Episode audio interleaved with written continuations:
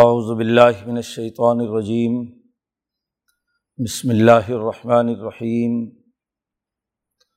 اولم یسیرو فی الارض فینظروا کیف کان عاقبۃ الذین کانوا من قبلہم، کانوا هم اشد منهم قوة و آثارا فی الارض فاخذهم اللہ بذنوبہم، وما کان لهم من اللہ من واق ظالق بنہم کانت تعتیم رسولہم بالبینات فقفروا فأخذهم اللہ انہ قوی شدید العقاب ولقد ارسلنا موسیٰ بیاتنا وسلطان مبین الى فرعون و حامان و قارون فقالوا ساحر کذاب فلما جاءهم بالحق من عندنا قالقتلو ابنا الدین آمن و معاہو وسطیو نسا اہم وما قید الکافرین اللہ فی ضلال وقال فرعون ضرونی اقت الموسا ولید ربا انی اخاف ان یبدل دینکم او ان یظہر فی الارض الفساد. وقال موسیٰ انی عزت بربی و رب کم من کل متکبر اللہ یؤمن بیوم الحساب. صدق اللہ العظیم. یہ صورت مومن کا رقوع ہے. ایمان کی حقیقت اور اس کے جو اثرات و نتائج مسلمان جماعت پر مرتب ہوتے ہیں، وہ اس صورت کا بنیادی موضوع ہے۔ ایمان علم و رحمت پر مبنی ہے۔ اور وہ علم و رحمت حضیرت القدس اور مالا اعلیٰ میں مقرر ہوا ہے، جس کی تفصیل پہلے رقوع میں بیان کی گئی کہ اللہ دین یحمل العرش، وہ فرشتے جو اللہ کے عرش کو اٹھائے ہوئے ہیں، وہ انسانیت کے لیے ہر وقت علم و رحمت کے پھیلاؤ کی دعا کرتے رہتے ہیں۔ انہیں کے نقش قدم پر دنیا میں مسلمانوں کو، ایمان والوں کو کردار ادا کرنا ہے۔ کہ وہ بھی کل انسانیت کی بھلائی کے لیے علم و شعور پھیلانے اور عدل کا، رحمت کا نظام قائم کرنے کی جد وجہد اور کوشش کریں۔ پچھلے رقوع میں ان لوگوں کا تذکرہ تھا جو کفر اختیار کرتے ہیں اور پھر اس کی سزا پائیں گے۔ قیامت کے دن اللہ کے دربار میں سب حاضر ہوں گے اور وہاں اللہ تبارک و تعالیٰ اس بات کا اعلان کریں گے کہ آج میرے علاوہ کس کی حکمرانی ہے؟ لیمن الملک اليوم للہ الواحد القہار۔ اب اس رقوع سے گزشتہ قوموں کے واقعات کہ انہوں نے بھی ہمیشہ ایمان کے مقابلے پر کفر کا ارتکاب کیا اور وہ سزا کے مستحق ہوئے۔ مکے کے سرداروں سے یہ بات سمجھائی جا رہی ہے کہ ظلم کا نظام کسی بھی صورت میں قابل قبول نہیں۔ کسی ظالم کے لیے کوئی نہ کوئی دوست ہے، نہ مددگار ہے۔ اب ظلم کے نظام کو ضرور ختم ہو کر رہنا ہے۔ اس کے لیے پہلے تمہیدی طور پر ایک اجمالی بات بیان کی کہ دنیا کے اقوام پر تمام پر نظر دوڑاؤ کہ کس طریقے سے وہ اللہ کے دین کا انکار کے نتیجے میں تباہ و برباد ہوئے۔ اور پھر خاص طور پر موسا علیہ السلام کا واقعہ یہاں سے بیان کرنا شروع کیا ہے۔ قرآن حکیم کہتا ہے، اولم یسیر و فلعرض کیا انہوں نے زمین میں سیر نہیں کی؟ یہ لوگ زمین میں ادھر ادھر سفر کریں تاکہ دیکھیں فین ضرور کئی فقان عاقبۃ اللہ من قبل یہ لوگ دیکھیں کہ کیسے انجام ہے ان لوگوں کا جو ان سے پہلے گزرے ہیں۔ وہ متکبر جو اللہ کی آیات میں جدال کرتے رہے ہیں۔ شروع صورت میں ذکر کیا تھا کہ ما یجاد الفی آیات اللہ الدین کفر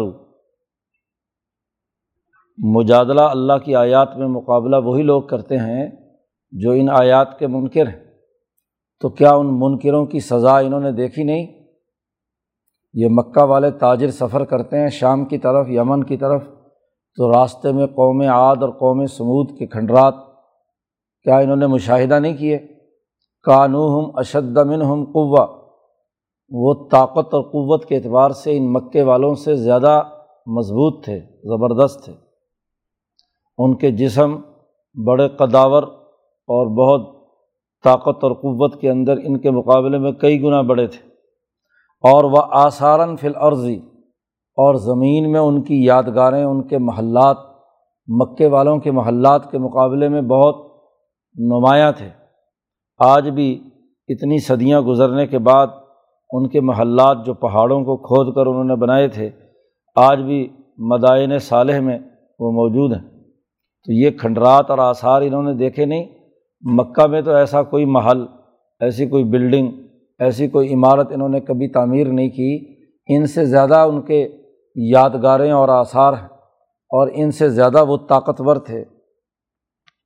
آج جب تم گزرتے ہو تو تمہیں معلوم نہیں کہ فخت رحم اللہ بھی جنوب اللہ نے ان کے جرائم کے بدلے میں انہیں پکڑ لیا۔ انہیں گرفتار کیا تھا، سزا کی دی، ان کی بلڈنگیں اور عبارتیں گرائیں اور ان کو تباہ و برباد اور نیست و نابود کیا۔ وما کان الحم من اللہ مم واق۔ کوئی بھی اللہ کے مقابلے میں ان کی حفاظت کے لیے نہیں آیا۔ کوئی کسی نے کوئی تحفظ کا کردار ادا نہیں کیا کہ بچائے ان کو۔ پچھلے رقوع میں قیامت میں اس کے گرفت کا ذکر تھا اور یہاں دنیا میں جو سزائیں اللہ نے دی ہیں، اس کی پوری تاریخ اور اس کا منظرنامہ سامنے رکھا ہے۔ یہ دنیا میں تباہ و برباد کیوں ہوئے؟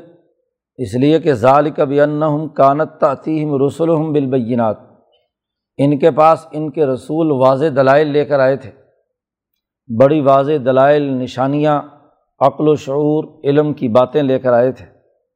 تو فقہ فرو انہوں نے اس کا انکار کیا تھا۔ اس انکار کے نتیجے میں فخم اللہ اللہ نے انہیں پکڑ لیا تھا۔ آج یہی علم و شعور اور واضح دلائل قرآن حکیم کی صورت میں نبی اکرم صلی اللہ علیہ وسلم لائے ہیں۔ اور تم ان دلائل کا، ان واضح بینات کا انکار کر رہے ہو، تو یاد رکھو تمہارے ساتھ بھی معاملہ وہی ہوگا جو گزشتہ قوموں کے ساتھ ہوا۔ انَََََََََََََََََََََََََََََََََََََََََََََََََََََََََ قوی شدید العقاب۔ بے شک اللہ تبارک و تعالیٰ بہت طاقتور، مضبوط اور سخت عذاب لے دینے والے ہیں۔ ان کی طاقت اور قوت کمزور نہیں، وہ اپنی طاقت اور قوت سے ان تمام جی لوگوں کو جو اس کے دین کا انکار کریں گے، ظلم اور کفر کا نظام قائم کریں گے، ان کو ضرور سزا دے گا۔ یہ دو تین آیات میں پہلے اجمالی بات کی کہ گزشتہ قوموں میں کیسے اللہ نے ان کے جرائم کے بدلے میں انہیں پکڑا تھا۔ اب خاص موسا علیہ السلام کے واقعے کا تذکرہ ہے۔ ولقد ارسلنا موسا بیاتی نا و سلطان مبین ہم نے موسا علیہ السلام کو بھیجا واضح نشانیاں اور آیات دے کر اور و سلطان مبین اور ایک واضح اتھارٹی طاقت، قوت صنعت دے کر بھیجا آیات سے مراد تو تورات تورات کی آیات دی گئیں۔ معاشرے کو درست کرنے کے لیے آیات کے ساتھ سلطنت کی بھی ضرورت ہوتی ہے۔ محض آیات کا بعض نتیجہ پیدا نہیں کرتا۔ ان آیات کو نافذ کرنے کا ہاں جی حکومتی نظام جب تک نہ ہو، اس وقت تک آیات کا غلبہ نہیں ہوتا۔ تو موسا علیہ السلام کو ایک تو ہم نے آیات دی احکامات دیے، طور پہاڑ پر موسا علیہ السلام کو بلا کر وہی الہی کی۔ اور ان کو حکم دیا کہ جاؤ فرعون کے مقابلے پر۔ یہ یہ احکامات اور ہدایات ہیں، ان کو دعوت دو۔ اور دوسری چیز، سلطان مبین، سلطنت ادا کی واضح طور پر۔ یہاں بات اچھی طرح سمجھنی چاہیے، مفسرین کبھی کچھ کہتے ہیں، کبھی کچھ کہ جی معجزات کا ذکر ہے، کوئی خاص معجزے تھے جو موسا علیہ السلام کو دیے گئے۔ بات سمجھنے کی امام شاہ ولی اللہ دہلوی رحمۃ اللہ علیہ کے فکر کے مطابق یہ ہے کہ حکومت اور سلطنت امبیا علیہم السلام کو عطا کی گئی ہے اور حکومت و سلطنت کے دو دائرے ہیں، جس کو شاہ صاحب نے خلافت باطنہ اور خلافت ظاہرہ کی صورت میں واضح کیا ہے۔ خلافت باطنہ اپنی پارٹی پر ایسی حکمرانی، ایسا ڈسپلن ایسی طاقت اور قوت کہ وہ نبی کی اجازت کے بغیر کوئی کام نہ کریں پارٹی کا داخلی نظم و نسق اتنا مضبوط ہو کہ اس کے ارکان پر تو اس کی حکمرانی ہوتی ہے کہ وہ ڈسپلن کے اندر رہتے ہیں۔ ان کا اپنا نظم و نسق، وہ کسی فرعونی قانونی حامانی نظام کے تابع نہیں ہوتے۔ یہ سلطنت سب سے پہلے پارٹی پر آتی ہے اور پھر اسی پارٹی کے ذریعے سے اگلے مرحلے میں خلافت ظاہرہ کل انسانیت پر باقی مجموعہ جو اقوام عالم ہیں ان کے اوپر حکمرانی قائم ہوتی ہے۔ یہ بات طے شدہ ہے کہ موسا علیہ السلام کو اللہ تبارک و تعالیٰ نے سیاست اور حکومت بھی رسالت و نبوت کے ساتھ عطا کی تھی۔ حضرت الامام شاہ ولی اللہ فرماتے ہیں کہ قرآن حکیم کے مجموعی مطالعے سے یہ بات واضح ہوتی ہے کہ دو انبیاء بالخصوص ایسے ہیں جن کی نبوت کے ساتھ سیاست اور حکومت ایسے ملی ہوئی ہے کہ ایک کو دوسرے سے جدا نہیں کیا جا سکتا۔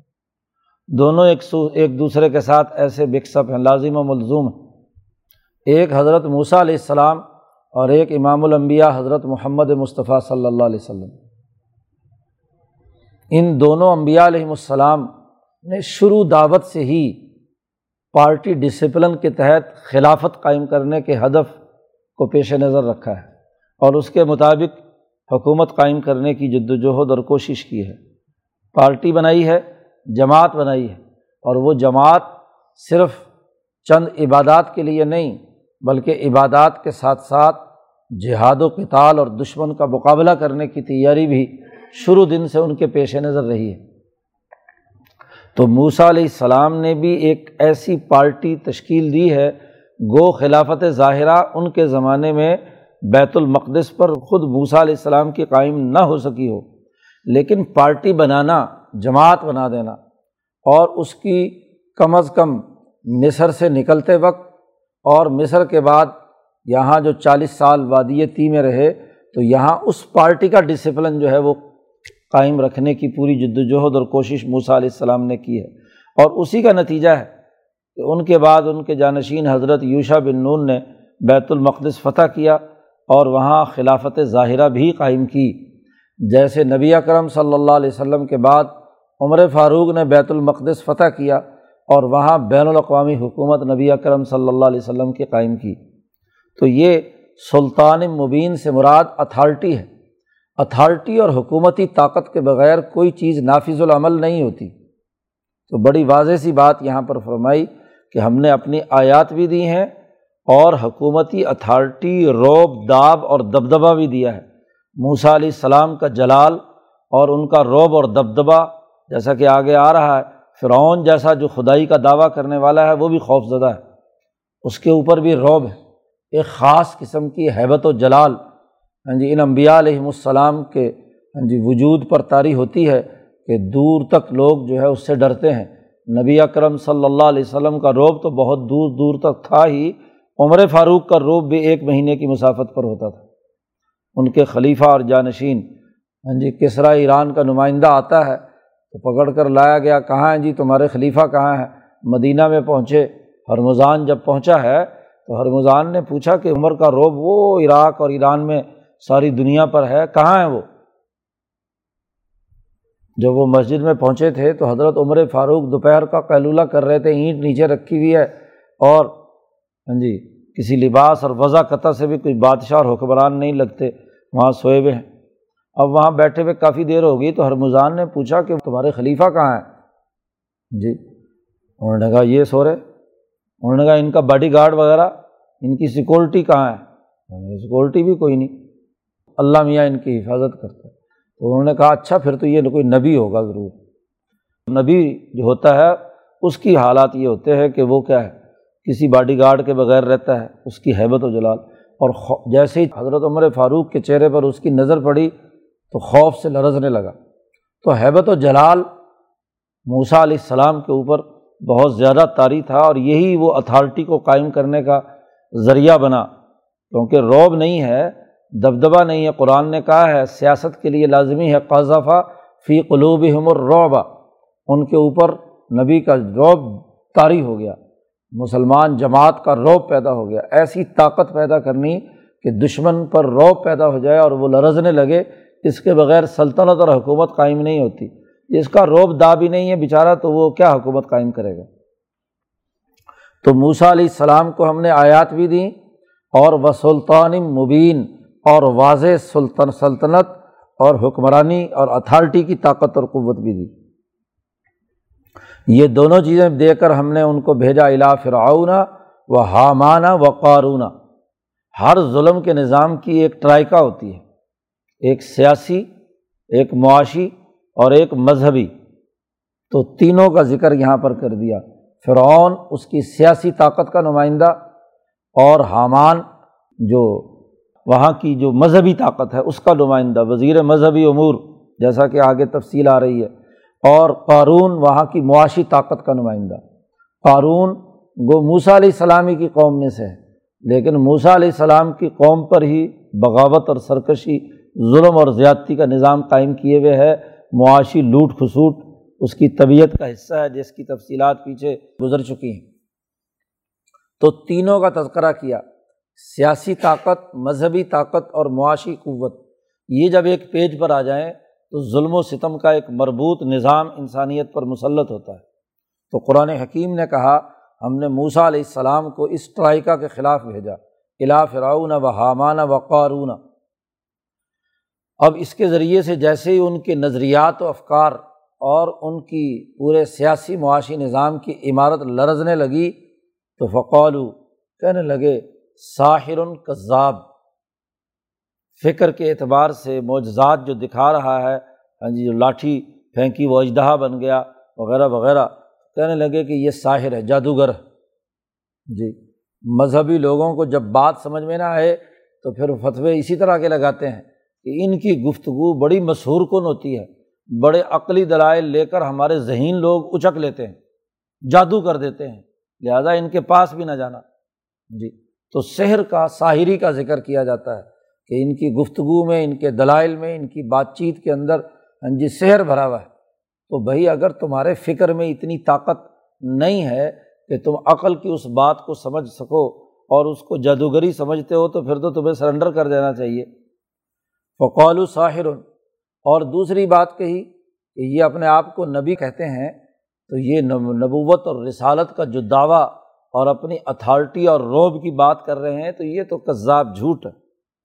کیا روب ہے، کیا دبدبہ ہے، کون سی رسالت ہے، کون سی نبوت ہے، جس کی تفصیلات پیچھے کئی ہاں جی موسا علیہ السلام کے واقعات کے ضمن میں بیان کی جا چکی ہے۔ تو دو فتوے ضرور لگاتے ہیں کہ یہ لوگ جھوٹے ہیں اور دوسرا یہ کہ اپنی گفتگو اور بات چیت کے ذریعے سے ایسا سما باندھتے ہیں کہ گویا کہ کیا ہے، جادو کر دیتے ہیں۔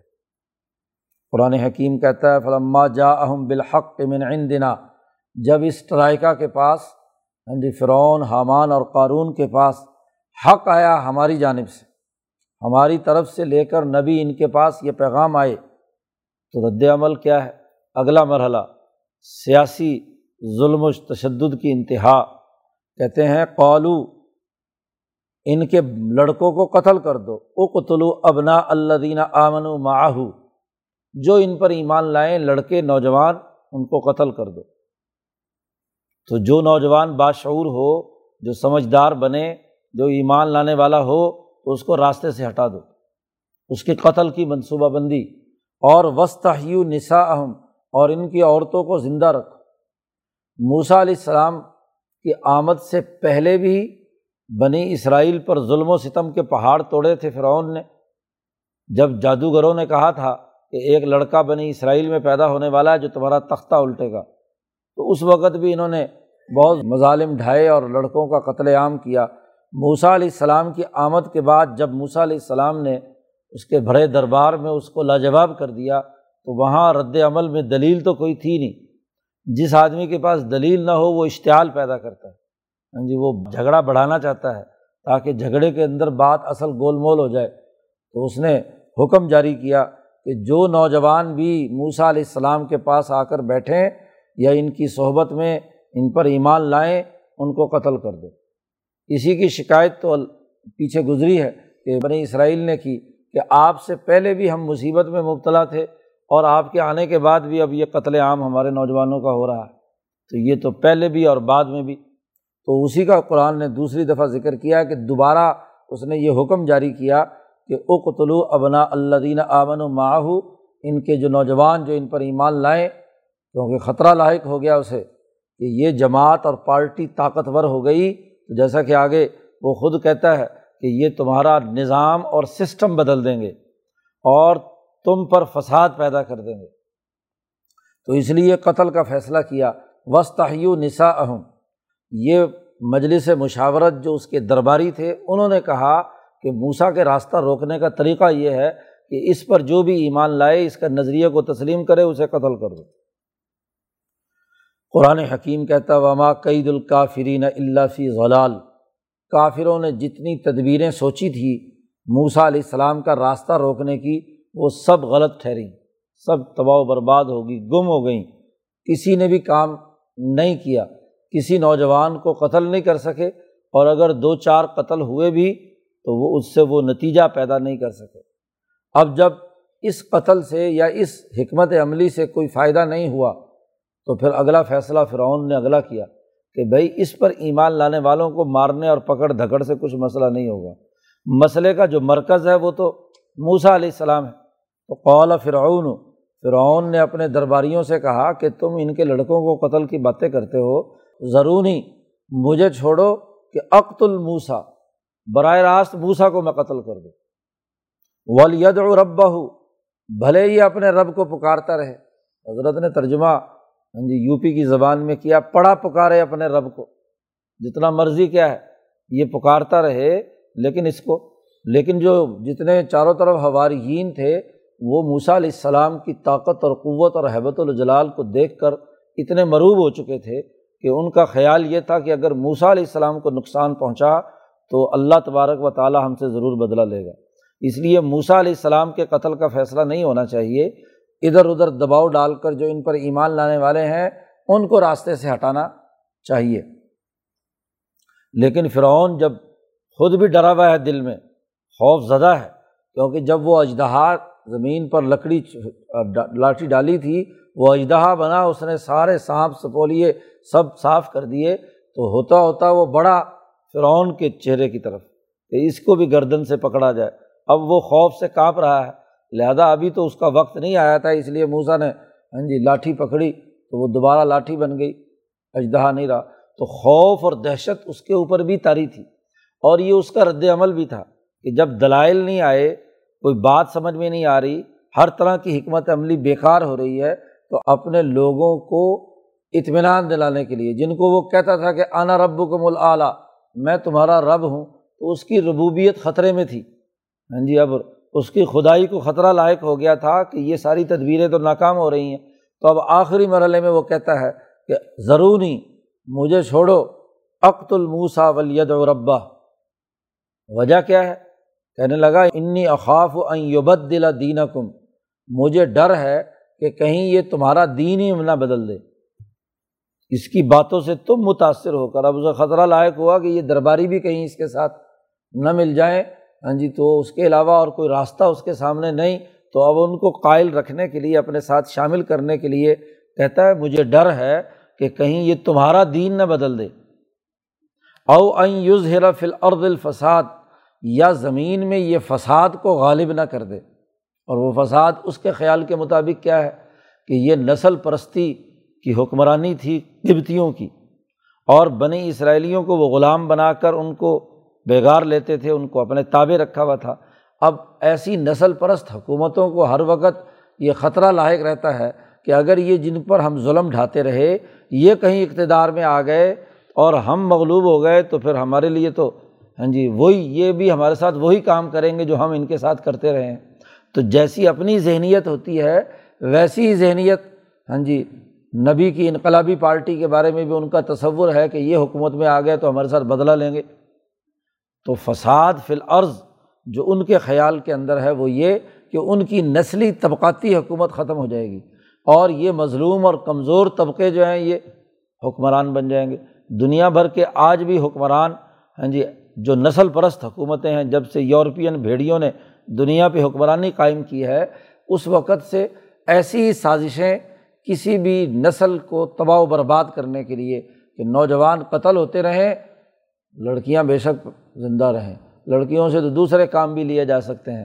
مردوں کے قتل کی منصوبہ بندی کسی نہ کسی طریقے سے، کبھی کسی وائرس کے ذریعے سے، کبھی کسی بیماری کو پھیلا کر، کبھی کوئی تجربے اور مشاہدات کر کے۔ ہاں جی خاص طور پر کالوں کے ساتھ تو یہ ہمیشہ سے سلوک ہوتا رہا، حبشیوں کے ساتھ، کہ دنیا بھر کے تمام تجربے ان کے جسموں پر کر کے، ان پر ظلم و ستم کے پہاڑ ڈھائے جاتے رہے۔ تو قرآن کہتا ہے کہ فرعون نے کہا کہ مجھے ڈر ہے کہ یا تو تمہارا سسٹم بدل جائے گا، دین بدل دے گا، اور یا فساد مچا کر اور نئی دین نہ بھی بدلے، تمہاری تمہیں ذلیل اور رسوا کر کے حکومت سے اتار دیا جائے گا اور یہ بنی اسرائیلی ان کی حکومت قائم ہو جائے گی۔ جب موسا علیہ السلام کے مقابلے میں فرعون نے یہ دھمکی لگائی تو وقول موسا موسا علیہ السلام نے کہا، انی عز تو بربی و ربی کم میں پناہ میں آتا ہوں اپنے رب کے اور تمہارے رب کے۔ تمہارا بھی وہی رب ہے۔ وہ درباریوں کو مخاطب کر کے کہا کہ یہ قتل کی بات کر رہا ہے، تو میں تمہارے رب سے بھی اور اپنے رب سے بھی۔ دعوت کا یہ خاص انداز اور اسلوب ہے کہ اس کی پارٹی کے وہ لوگ جن کے دلوں میں ایک خاص قسم کا روب پیدا ہو چکا تھا اور وہ یہ تسلیم کرتے تھے کسی نہ کسی درجے میں کہ رب ہے۔ جس رب کی طاقت سے یہ موسا علیہ السلام جو کل تک فرعون کے گھر میں پلتے رہے، آج فرعون کے مقابلے میں اتنی دھڑلے سے بات کر رہے ہیں تو اس کے پیچھے کوئی زیادہ طاقتور قوت والا رب موجود ہے۔ تو اس رب، وہ اس رب کی میں پناہ میں آتا ہوں اور اپنے رب کی پناہ میں آتا ہوں۔ کس سے؟ من کل متکبرن، ہر متکبر کے مقابلے پر۔ متکبر سے میں پناہ میں آتا ہوں اللہ کے۔ تو تکبر اب یہاں واضح کر رہے ہیں موسا علیہ السلام اپنی تقریر میں باقی تمام درباریوں کو مخاطب کر کے کہ یہ آدمی متکبر ہے۔ فرعون کا تکبر کہ بڑا ہے نہیں، لیکن اپنے آپ کو بڑا سمجھ رہا ہے۔ تکبر کی حالت ہے، اس کے چہرے پر تو ہوائیاں اڑی ہوئی ہیں۔ ہے خوف زدہ، دعویٰ کرتا ہے، انا رب کو مل اعلیٰ کا۔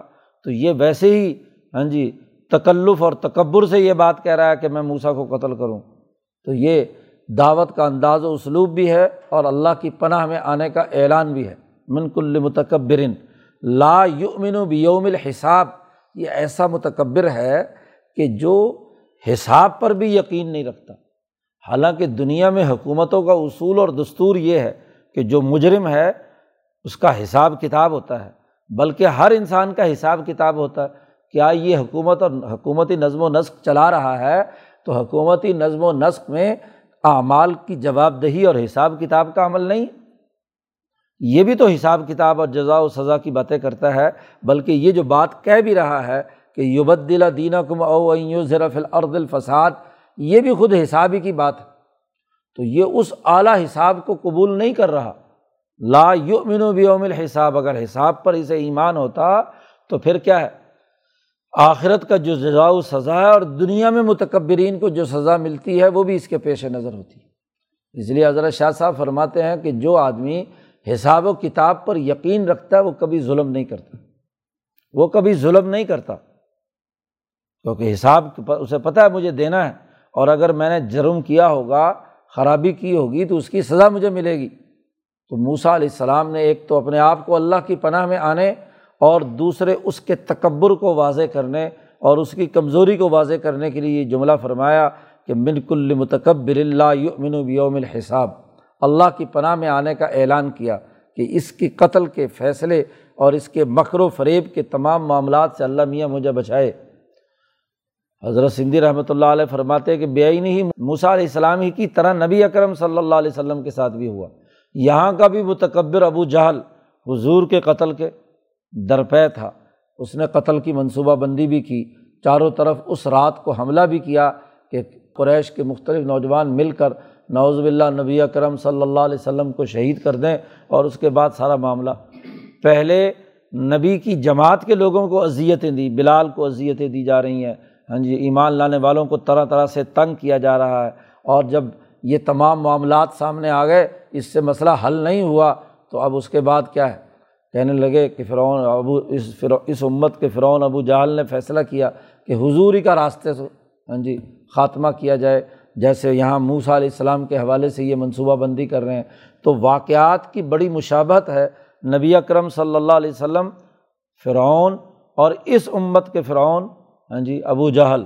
تو ان تمام واقعات کے تناظر میں یہ بات واضح کی ہے کہ اب ویسا ہی انقلاب، ویسا ہی غلبہ جیسے موسا علیہ السلام کو فرعون کے مقابلے میں ہوا تھا، ان کے مقابلے میں نبی اکرم صلی اللہ علیہ وسلم کو حاصل ہوگا۔